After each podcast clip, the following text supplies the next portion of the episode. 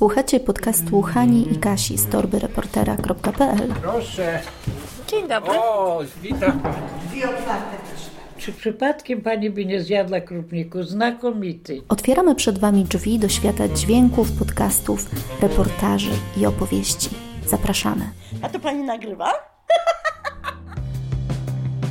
Katarzyna Błaszczyk i Hanna Bogoryja-Zakrzewska witamy w ostatnim podcaście z cyklu Jak wydać książkę. Na co dzień przygotowujemy reportaże dla Polskiego Radia, ale jak nazwała nas jedna z recenzentek, stałyśmy się też radiopisarkami. Nasz zbiór czternastu reportaży Zdarzyło się naprawdę opowieści reporterskie ukazał się niedawno nakładem wydawnictwa Znak. Zdecydowałyśmy się na takie profesjonalne wydawnictwo, między innymi dlatego, że czytając książki wydawane własnym sumptem, widziałyśmy dużo niedoróbek stylistycznych, błędów merytorycznych, czasami błędów ortograficznych. Dziś opowiemy o tym, na czym polegała praca z redaktorem, a na końcu podcastu taki mały bonus, niespodzianka od nas. Naszych podcastów możecie słuchać oczywiście na blogu torba reportera kropka p l, ale też na profesjonalnych platformach podcastowych. No to zaczynamy. Jak wyglądała ta praca z redaktorami Znaku? To było dla mnie bardzo ważne, żeby właśnie ktoś panował nad tym materiałem. Ja mam koleżankę, która się zajmuje właśnie redagowaniem książek i już wcześniej z jej opowieści wiedziałam, że to jest naprawdę bardzo ważna osoba. Ona mi opowiadała o przypadkach, gdzie autor zaczynał swoją opowieść, na przykład pisząc, że Marta tam lat szesnaście, a jak kończył, to już nie była Marta, a na przykład Marcin lat osiemnaście. I to była ta sama postać w książce, tylko autor zapomniał, że ją nazwał na początku inaczej. I redaktor musiał to wychwycić, plus wszystkie powtórzenia, nieścisłości, żeby to właśnie się rozwijało, żeby nie było tych powtórzeń. I tak mi się marzyło, że jak ja już napiszę tę książkę, to żeby ten rozdział dany, żeby była osoba, która to później będzie jeszcze redagowała. Okazało się, że to jest kilka etapów, bo w pierwszym etapie rozdział był czytany przez redaktora, było dopytywanie. Zwrócono uwagę na to, że myliłam nagminnie daty, tak? Że raz mówiłam, że to było w marcu, a za chwilę mówiłam, że to było w maju, więc to się nie zgadzało. Że czasami napisałam coś, że nie było wiadomo, czy opowiadam o niej, czy opowiadam o nim. Że kilka razy daję takie wtrącenia, że zapowiadam, że coś tu się wydarzy, a tu się nic nie wydarzyło, a ja znowu zapowiadam, że teraz coś się wydarzy, więc to jest niepotrzebne.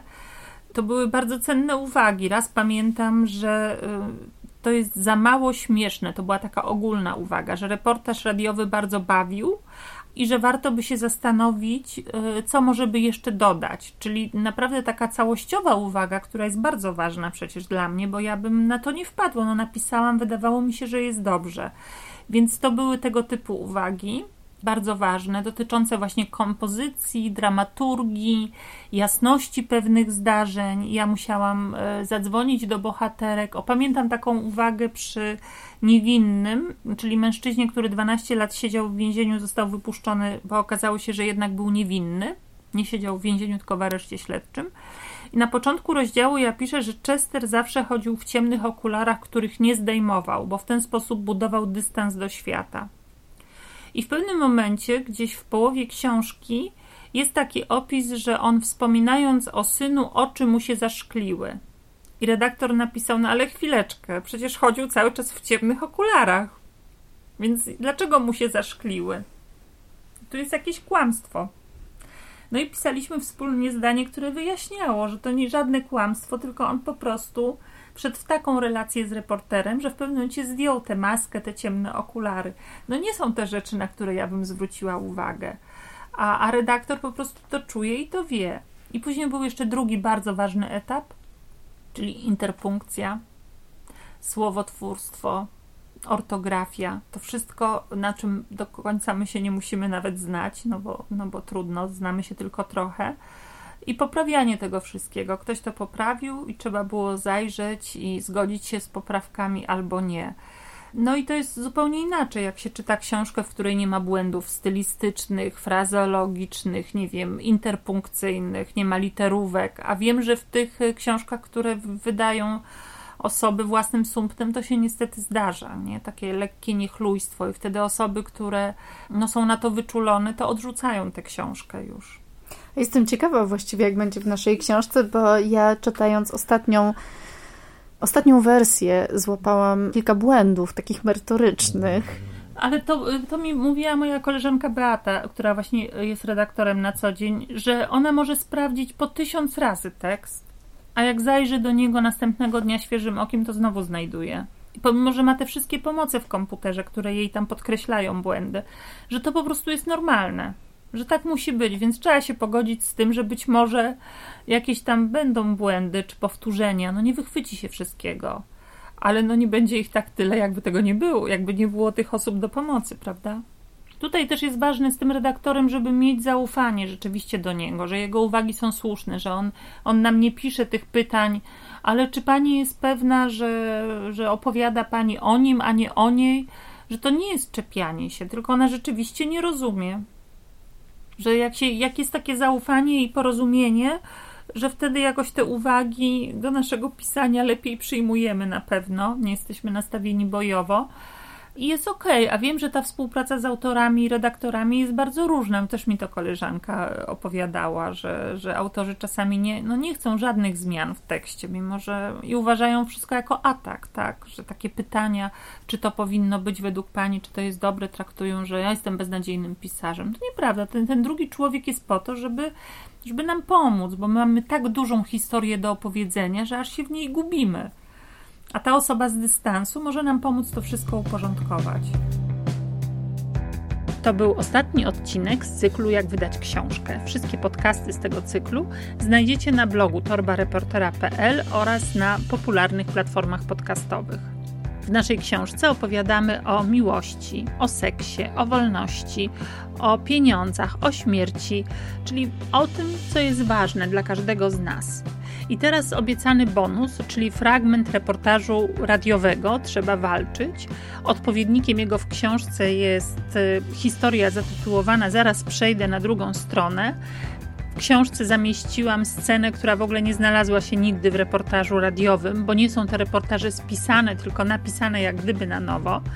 Ale z tym właśnie reportażem wiąże się pewna przygoda. Mianowicie, kiedy napisałam pierwszą wersję i dałam do przeczytania Kasi Błaszczyk, ona stwierdziła, że wiesz co, Haniu, ale to w ogóle nie ma tego napięcia, nie ma tego czegoś, co jest w reportażu radiowym. Mnie to po prostu nie bierze. Odłożyłam na miesiąc poprawki i kiedy po tym czasie usiadłam do komputera, nagle okazało się, że, że nie ma tego rozdziału. Wszystko zniknęło. Musiałam napisać jeszcze raz. I to jest jedyny rozdział, do którego redaktor nie miał żadnych uwag. Tak samo Kasia powiedziała, teraz jest okej. No co? Przyniosłeś z garderoby. No. Czy mam założyć? Zobaczymy, czy w tej ci je składę. Różową zakładamy? Mhm. Dobrze. Najpierw trzeba wziąć perukę do dołu. Tak zgodnie z tym, jak uczyły mnie panie. Następnie perukę się reguluje do linii zarostu. Tutaj, tak. A może... I potem, prawda, już kłafiura jest gotowa. Jak ci się mama podoba? E, bardzo ładnie, słuchajcie. A może damy jakąś... To staj. Ale co chciałbyś? Miseczkę na chipsy? Tak, tak. Potrzebujesz miseczkę? A jaka jest twoja mama? Nie, chora. Tylko niestety nie powiem, co jej się stało. No bo to coś tragicznego. Dlaczego? Nie. Dlatego. Bo wiesz, co tu masz? Co mam? Powiedzieć? No powiedz. Moja mama ma rozkrajanie brzucha. Mhm. Rozkroili jej... I wycięli żołądek. No bo nie był potrzebny, tak? Właśnie, nie był już. Zestarzał się tak żołądek i niestety wypadł biedaczek. No nie, nie wypadł. Pan doktor tak zrobił, tak? No pan doktor, bo moja mama Jelaka, teraz ją trzeba klepać. Trzeba klepać. Ty pomagasz w klepaniu, tak? Na przykład jej robią tak, to wtedy wytwarzam jej ciepło. Masujesz mamę, tak? Moja mama lubi ciepło. Mamie jest zimno, tak? Przez to, przez to że nie, nie mam usunięty żołądek i przez to, że jestem szczuplutka, tak? To jest mi cały czas chłodno. Jak to działa na mamę? No, zgrzewam cię. Jak? Dobrze? Bardzo przyjemnie. Uwielbiam, jak mi tak grzejesz mnie. Przytulasz mnie, tak? Mhm.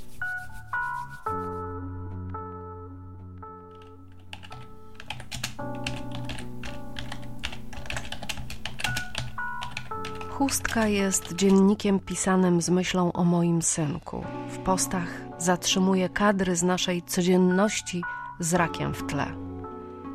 Nazwę i tytuł bloga wymyślił nie mąż. Wtedy w kwietniu dwa tysiące dziesiątego roku zrozumieliśmy, że stoimy na rozstaju dróg. Albo założę chustkę na łysą głowę i będę walczyła, albo pomacham bliskim chustką na pożegnanie. Mam trzydzieści cztery lata. Ważę pięćdziesiąt sześć kilogramów przy wzroście sto siedemdziesiąt jeden. Urodziłam pięć lat temu przez cięcie cesarskie chłopczyka. Od kilkudziesięciu godzin mam raka.